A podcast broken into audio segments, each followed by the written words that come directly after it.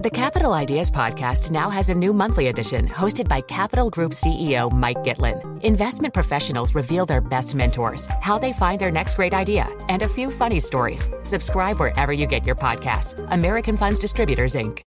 Collaborate for a greener future at the Bloomberg Green Festival, a groundbreaking celebration of the thinkers, doers, and innovators leading the way. From design and culture to technology, science, and entertainment. Hear from inspirational speakers and immerse yourself in climate solutions. July 10th through 13th in Seattle. Title sponsor Amazon. Official airline Alaska Airlines. Get 20% off using promo code Radio20 at BloombergLive.com slash Green Festival. All right, thanks very much, Bryan. Let's talk about Credit Suisse. We did have shares turning briefly positive in a wild day of trading that did see them drop as much as 12% at one point.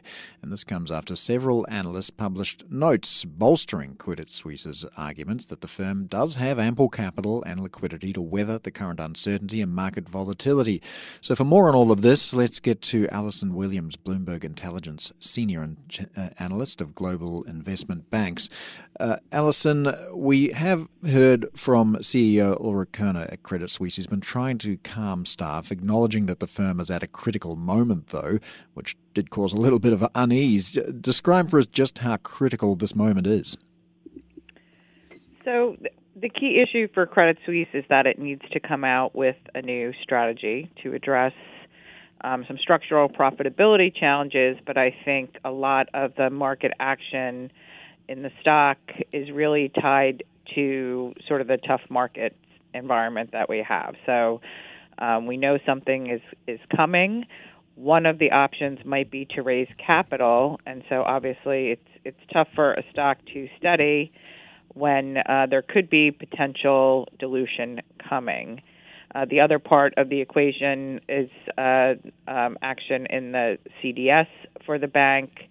Um, I, I, there were a, a, lot of there was a lot of attention uh, paid to this by by the media, social media, um, parallels um, by some to the global financial crisis, but I think it's a much different environment and a much different situation for the bank. The issue for the bank is really to solve a profitability challenge.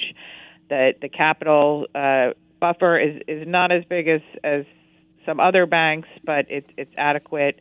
Liquidity um, is is good at the bank. We know that that can change rather quickly, um, but again, it's really all about sort of the go forward look and what the bank has to do um, to sort of improve the structure, the profitability challenge, and not. Uh, similar to some of the insolvency issues that we were looking yeah. at in the global financial crisis. So, so just putting out the memo um, worried some people. So let's talk a little bit about this uh, plan that they come out with. Does it help if it's like really aggressive? Is that what investors are looking for? Or would it be better if it's not so aggressive, implying the problem's not so severe?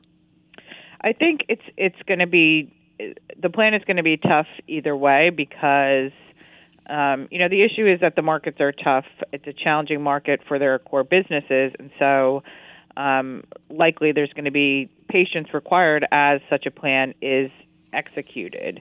So it's it's tough to think about what they could say um, in terms of an immediate positive surprise. Uh, the best case scenario could be that they are able to um, raise some ex- external capital um, to, to invest alongside some of their businesses. I think that's what the bank would like to do. However, you know, as as the market is tougher, the value of these businesses um, also is at a cyclical low point, um, and so that that really sort of pressures the options. So, you know, one option is they could raise external capital for the entire bank. That looks less attractive as the, as the stock keeps going down. The second is to get external capital, but but whoever's providing that capital is also going to want, um, you know, some some reflection for um, current valuations, which which are not great given where the market is. Yeah, the, the cost to insure Credit Suisse against default uh, is now higher than it was during the GFC. And when we saw banks get into these kinds of difficulties during the GFC, the talk was all about contagion risk. Is there any contagion risk here?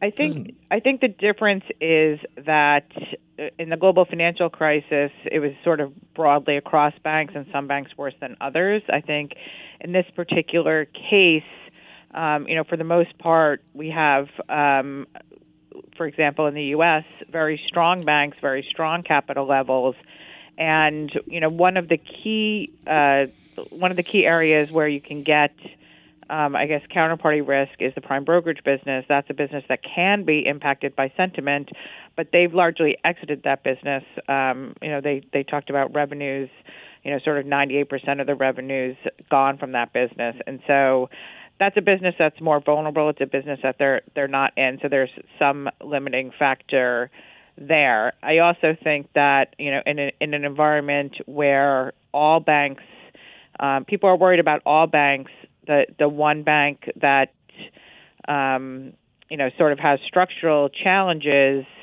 um, can be sort of the less attractive of the lot, and so I think that's mm. that's another thing that you've been seeing. Would, so everyone's is there trading much likelihood, and, and, they're the, they're trading off worse than others. Is there likelihood that they'll speed up the release of this uh, strategy review to avoid three weeks of getting hit by the market? It does uh, seem that that um, it, it does seem that that's a potential. That's something that might help because, mm. as we saw, when management issues a comment, it does little to steady things. You really need to get uh, yeah. sort of more action. The countdown has begun. From May 14th to 16th, a thousand global leaders will gather in Doha for the Qatar Economic Forum powered by Bloomberg. Join heads of state, influential ministers, and leading CEOs to make new connections, gain unique insights, and uncover valuable opportunities in one of the world's most rapidly rising regions. Request your invite for this exclusive event at QatarEconomicForum.com.